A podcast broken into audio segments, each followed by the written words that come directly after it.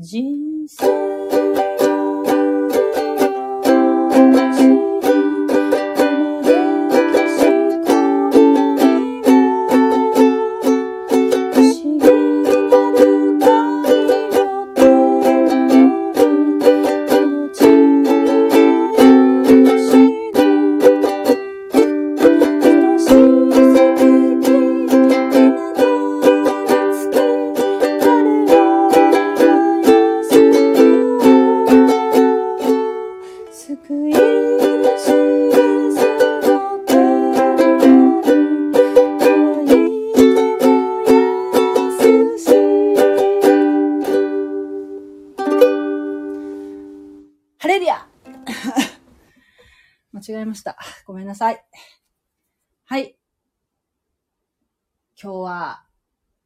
日曜日でしたね。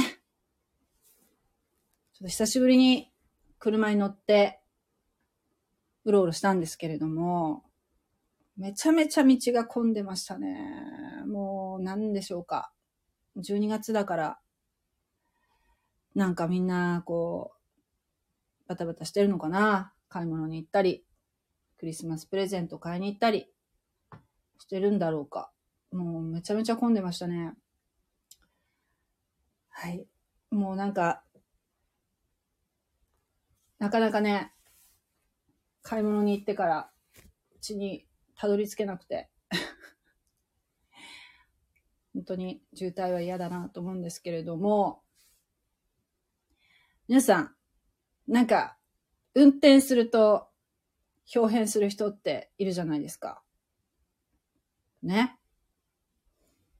普段は穏やかな人でも、なんか、すごく口が悪くなったりね。なんか、びっくりしちゃう人いますよね。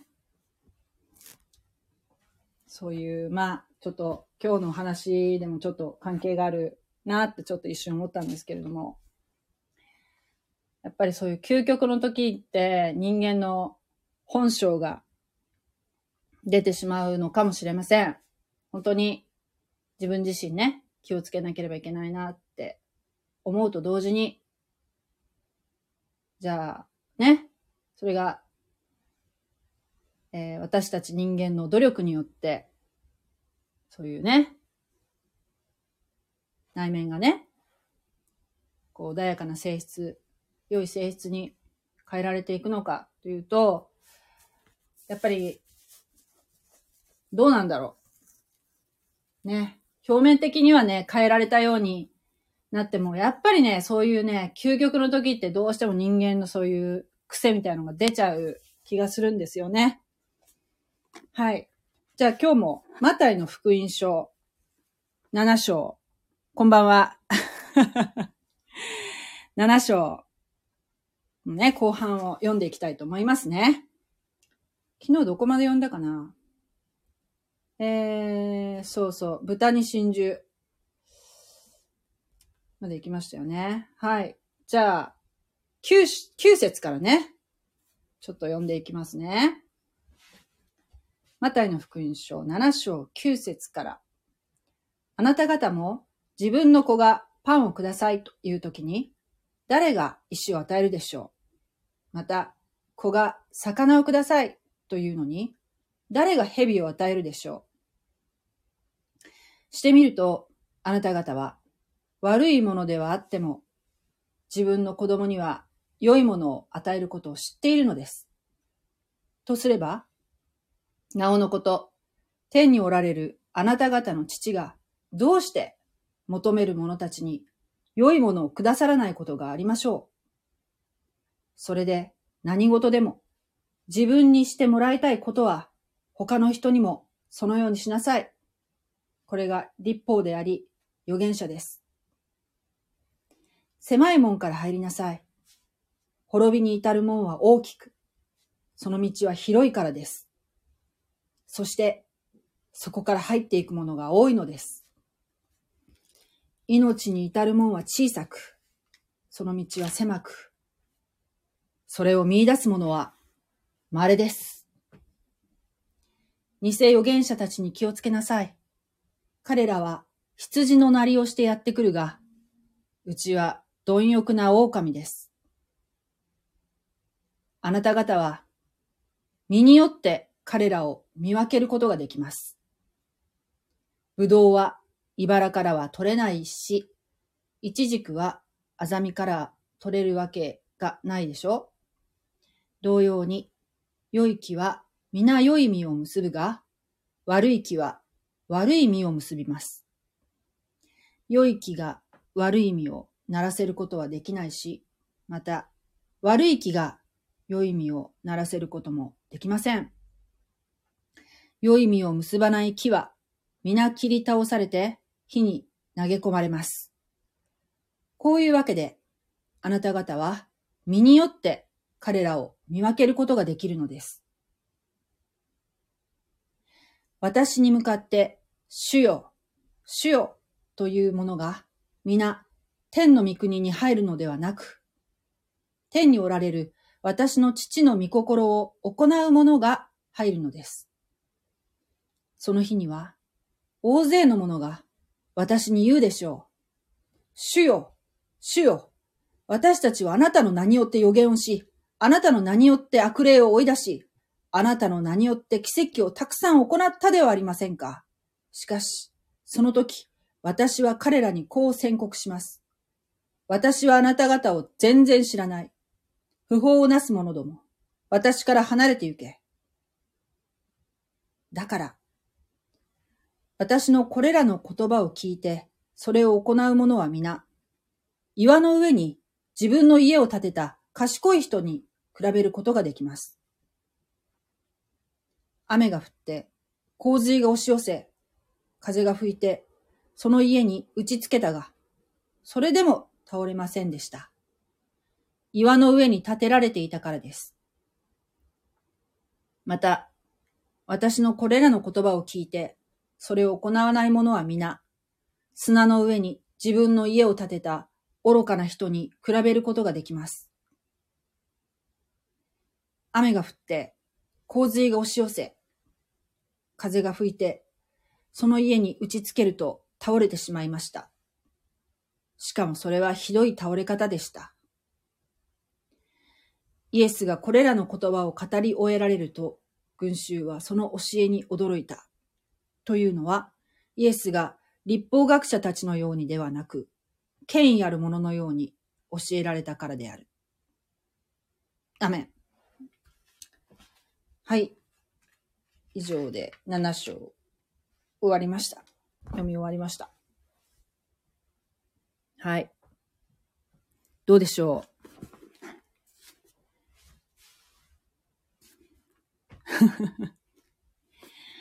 これね、すごく、まあ、クリスチャンじゃなくても、聞いたことある、なんかことわざじゃないけど、なんか聞いたことあるフレーズ、あるんじゃないですか？狭い門から入りなさい。狭き門。狭き門より入れ。ね。この部分だけは、なんかこう、なんていうの？受験とか、なんか登竜門みたいな、そういう時に、ちょっと聞いたことある人もいるかもしれない。はい。なんでしょうね、狭い門っていうのはね。どう思います？あのね、どこだっけな。イエス・キリストは、自分のことを、ご自分のことをね、門です。私は門ですって言ってる箇所があるんですよ。イエス様ご自身が門。ね。それは、ヨハネの福音書の10章に書いてあるんですけれども、あのね、ここ、7節ね。そこでイエスはまた言われた。誠に誠に、あなた方に告げます。私は羊の門です。誠に誠に、誠に誠にって言ってるってことはね、なんだっけ、誠に誠にって、アーメン、アーメン、アーメン、アーメンって言ってるんじゃないかな、確か。ちょっと、うろ覚えだけど。アメンアメン。もうめっちゃ強調してる。これ大事なとこだよ。って言ってるとこだよね。誠に誠にあなた方に告げます。私は羊の門です。ね。私は門です。これは9節ね。私は門です。誰でも私を通って入るなら救われます。また安らかに出入りし、牧草を見つけます。ね。そして11節私は良い牧者です。良い牧者は羊のために命を捨てます。ね。門。門っていうのは、えー、まあね、当時、羊飼い、羊飼いっていうのは、羊を、えー、なんていうの、管理するときに、羊がね、夜、寝起きするところっていうの洞窟を使ってたそうなんですね。それで、洞窟に、その、狼とかね、そういうこう、野生のそういう肉食獣がね、入ってきたら、大変じゃないですか。羊殺されるからね。だから、まずこう羊をバーっと、こう洞窟の中に入れて、夜ね。そして、羊飼いはどうしたかっていうと、洞窟の入り口で寝、寝るんだって。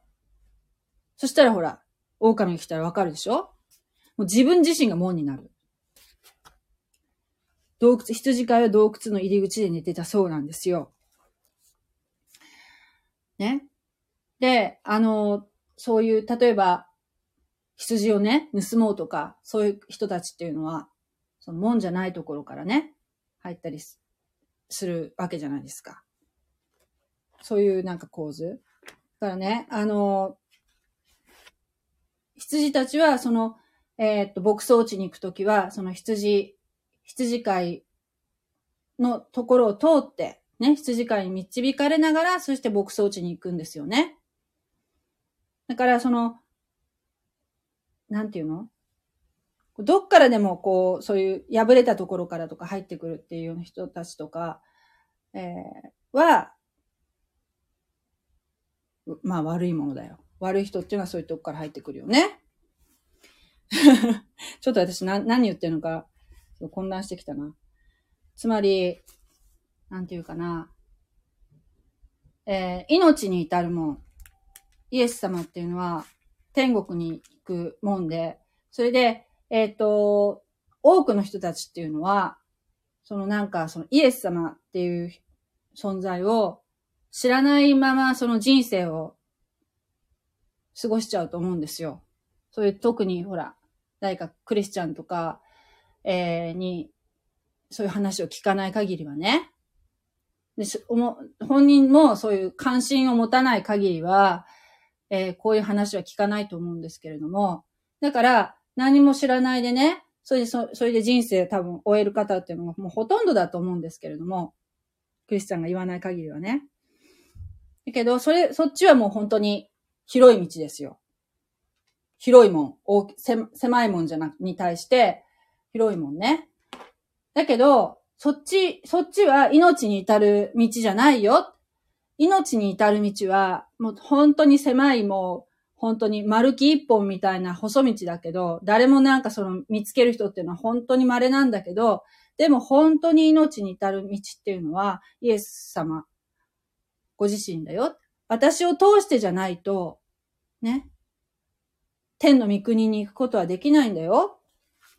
っていうことをおっしゃってますよね。ここでは。で、そして、さっきのヨハネのところ言ったように、イエス様っていうのは、えー、羊、羊、私は良い羊飼いです。と言ってるんですね。羊飼いに自分をご自分を例えてらっしゃるんですね。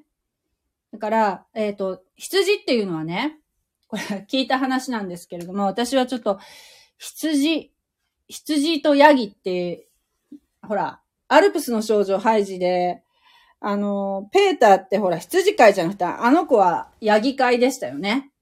ヤギと羊っていうのもだいぶ違うんだけど、あのー、何？ペーターがその先頭に立って、で、ヤギがこう、後ろついていくようなイメージだったので、羊飼いもそういうもんかなと思ったら、そうじゃなくて、どっちかっていうとね、なんかね、本当のそういう、あの、こういうね、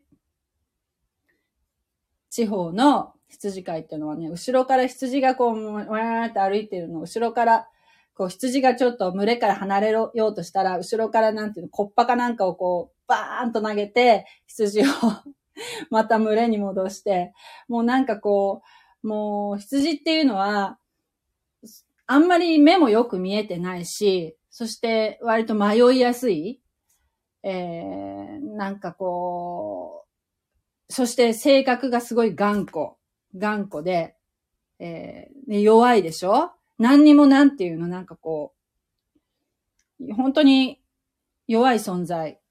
それこそね、お水もね、流れる水が確か飲めないんじゃないかな。だからもう本当に人間が管理してあげないと、生きていけないような存在らしいんですよ。ちゃんと、そういう羊飼いっていうのがね。そして、えー、牧草地にちゃんと連れて、導いて連れていく人がいないと、やっぱり生きていけないし、ね。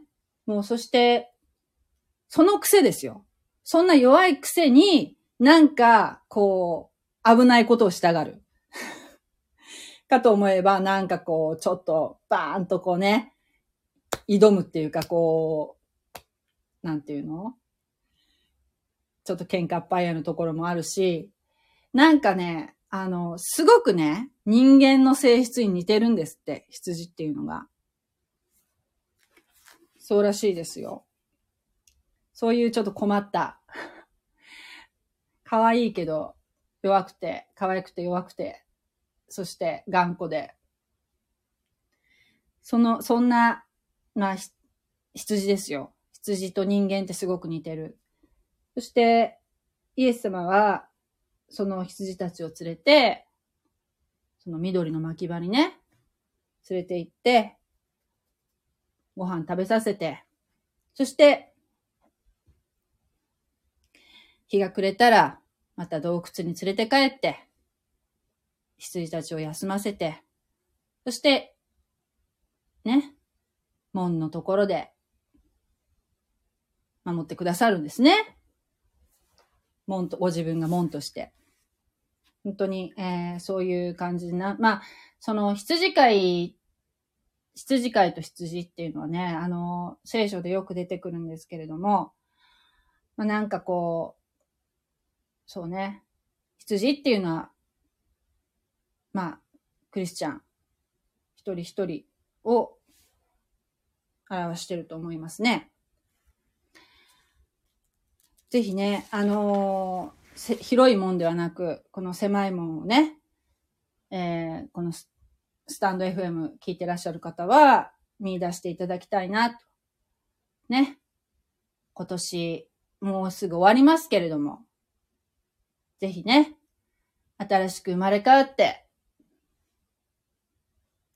えー、イエス様と共に歩む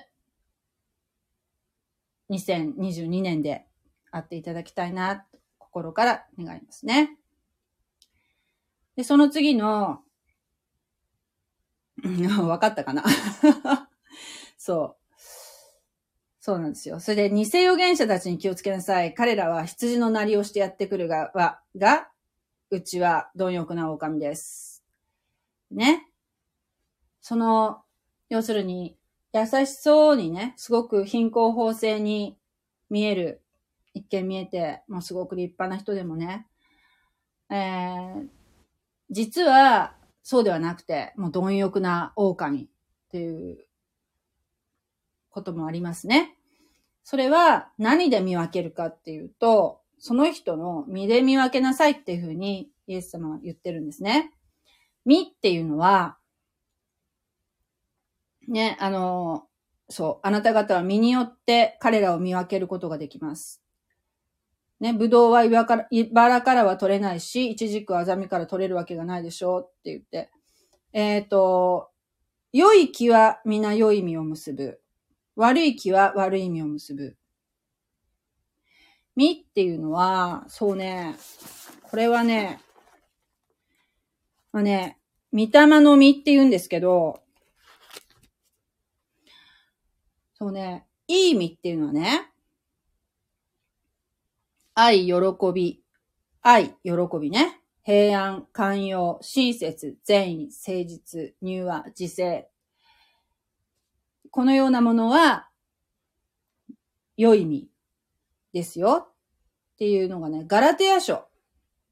ガラテヤ書のね、5章のね、22節に書いてあります。えー、これがね、良い意味ですね。良い性質。御霊、えっ、ー、と、精霊に、えー、精霊を受けたクリスチャンが、えー、自分の力じゃなくて、徐々に徐々に、成果って言ってね、あの、徐々に徐々に変えられていくんですね、性質が。イエス・キリストを信じると受け入れる、受け入れた人は精霊が宿って、そして、えー、すぐにではないけれども、徐々に徐々にこのような愛、喜び、平安、寛容、親切、善意、誠実には自制っていうこのいい意味を結ぶように変えられていくと聖書は言ってるんですね。で、えっ、ー、と、悪い意味はじゃあなんだ？悪い意味、悪い意味がついてるものっていうのは、えー、イエス様につながっているんじゃなくて、えー、違うもの？違うものにつながっているもの？まあ、ある意味、サタンでもいいですよ。サタンにつながってる。イエス様じゃなくて、違うものにつながっている人っていうのは、えー、違う木につなが、悪い気につながっている人っていうのは、こういう、えー、行いをしますよ。こういう性質がありますよっていうのもまたガラテヤ書の5章に書いてあるんですけども、まあね、そういう人たちは、みあのえー、精霊様を宿し、精霊を宿してないので、えー、肉の行い、その、要するに、霊は持ってなくてね、もう生まれたまんまの、肉のまんまの姿ですよね。なので、えー、不貧困、汚れ、汚れかな？不貧困、汚れ、公職、偶像礼拝、魔術、敵意、争い、曽根み、憤り、党派心、分裂、分派、妬み、酩酊、遊興、そういった類のものです。前にもあらかじめ言ったように、私は今もあなた方にあらかじめ言っておきます。こんなことをしている者たちが神の国を相続することはありません。と書いてありますね。はい。あの、つまり、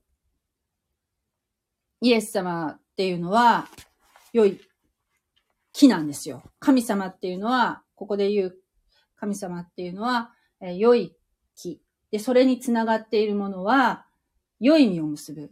しかし、えー、良い木につながってなくて、悪い木につながっているもの、も、この世の人たちですよね。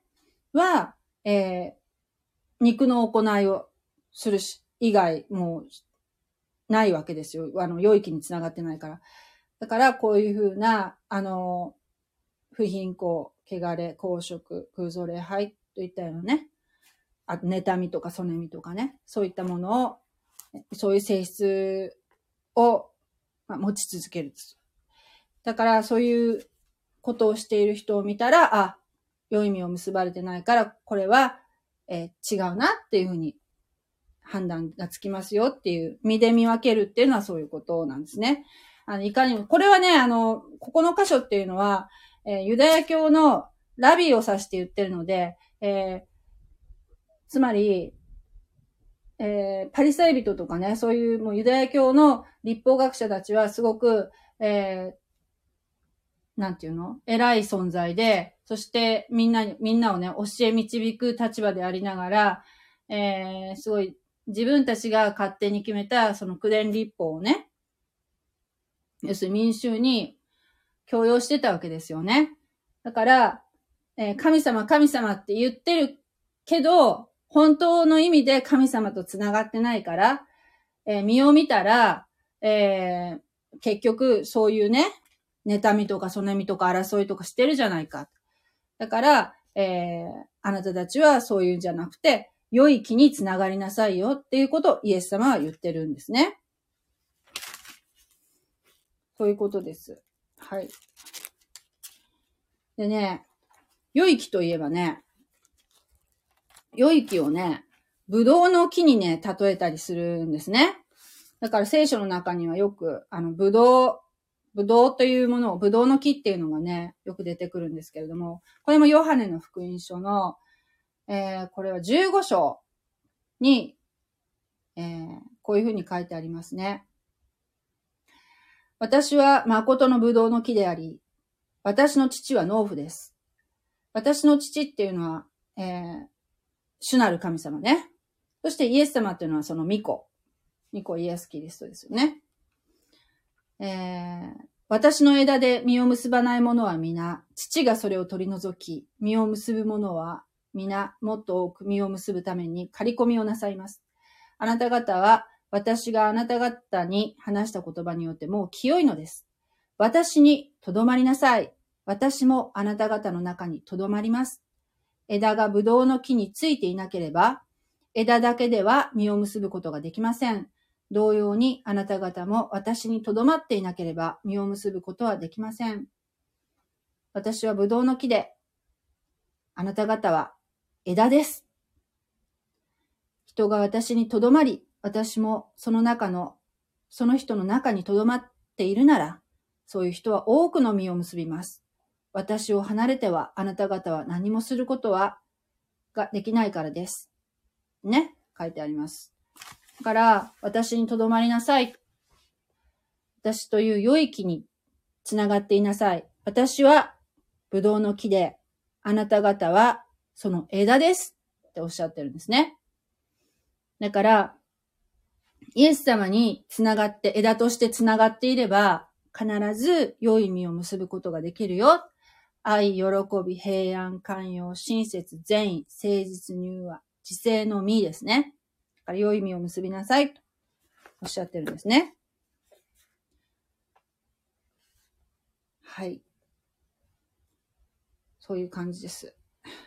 ぜひね、あのー、もうね、だからもう、繋がっていなければ自分の努力でいい人になるっていうのはもうものすごく大変なことだし、それはもう本当に実は表面的なことで、もう内面から変わるっていうことは、やっぱり不可能だと思うんですね。それは、えー、自分の内側に神様の霊を宿し、宿、宿っていただかないと、それはもう本当に不可能だよっていうことをここでおっしゃってるんですね。よくね、あの、なんていうの？内面を変えるにはどうしたらいいかとかね、そういうなんか、自己啓発的ななんか、セミナーとかで、ね、なんかこう、マインドフルネスとか、内面を見つめるとか、まあそういう内に向かうね、まあ仏教とかもそうだけど、こう内に内に向かおうとするんだけど、そうじゃなくて、えー、そういう、なんていうの、なんかこう、外に求めるっていうのがね、全然違う、こう、アプローチが全然違いますよね。キリスト教と、そういう、なんていうの？マインドフルネスみたいなのっていうのがね。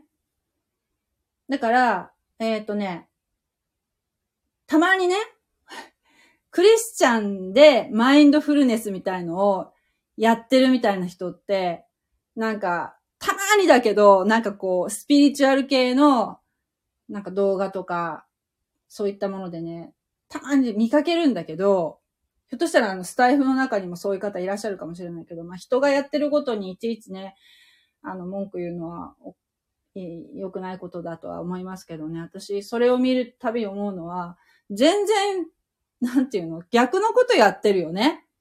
うん、なんかこう、相反するものを一緒くたにしてやってる感じがして、なんかおかしいんじゃないって私は思います。あと、クリスチャンっていうのと占いを、えー 同時並行でやってるのも、あれもなんかすごい不思議。なんでクリスチャンなのに占いをやってるのかなと思ったりね。そういうのもおかしいなってわかるじゃないですか。ね？身を結んでないですよね。そういうのでもこう見分けることができます。あ、この人は本当に、えー、神様にこう、満たされてる人なのかっていうのを、そういうので、えー、判断することができますよね。特にね、特殊能力じゃないんですよ。見たまの実っていうのを見分けるっていうのは。ここに聖書に書いてある通りのものをこう見て、あ、この人はクリスチャンって言ってるけど、うん、なんか、まあね、徐々に変え、変えられていく途上だから仕方がないのかもしれないけど、なんか気づいてるのか気づいてないのか、すごくそういうなんか不思議なことを感じるときありますね。はい。ちょっと話が脱線しましたけど。このような感じですね。えー、まあね。最後に、そう、イエス様が、えー、羊飼いで、そしてクリスチャンっていうのが羊だっていうふうに申し上げましたけども、有名なね、詩篇の、えー、23編の詩を、えー、読みたい、読んで終わりたいと思います。はい。この詩はね、クリスチャンみんな大好きです。はい、読みます。主は私の羊飼い。私は乏しいことがありません。主は私を緑の牧場にふさせ、憩いの水のほとりに伴われます。主は私の魂を生き返らせ、皆のために私を義の道に導かれます。たとえ死の影の谷谷を歩くことがあっても、私は災いを恐れません。あなたが私と共におられますから、あなたの無知とあなたの杖、それが私の慰めです。私の敵の前で、あなたは、私のために食事を整え、私の頭に油を注いでくださいます。私の杯は溢れています。誠に、私の命の日の限り、慈しみと恵みとが私を追ってくるでしょう。私はいつまでも主の家に住まいましょう。はい。詩編23編でした。ではね、日増しに寒くなってきてますけれども、風邪などひかずに元気にお過ごしください。そして、新しい新年をね、迎えましょう。いい気、新しい気持ちで迎えましょう。まだ明日もやるやると思いますけど。はい。God bless you! じゃあ、おやすみなさい。じゃあね。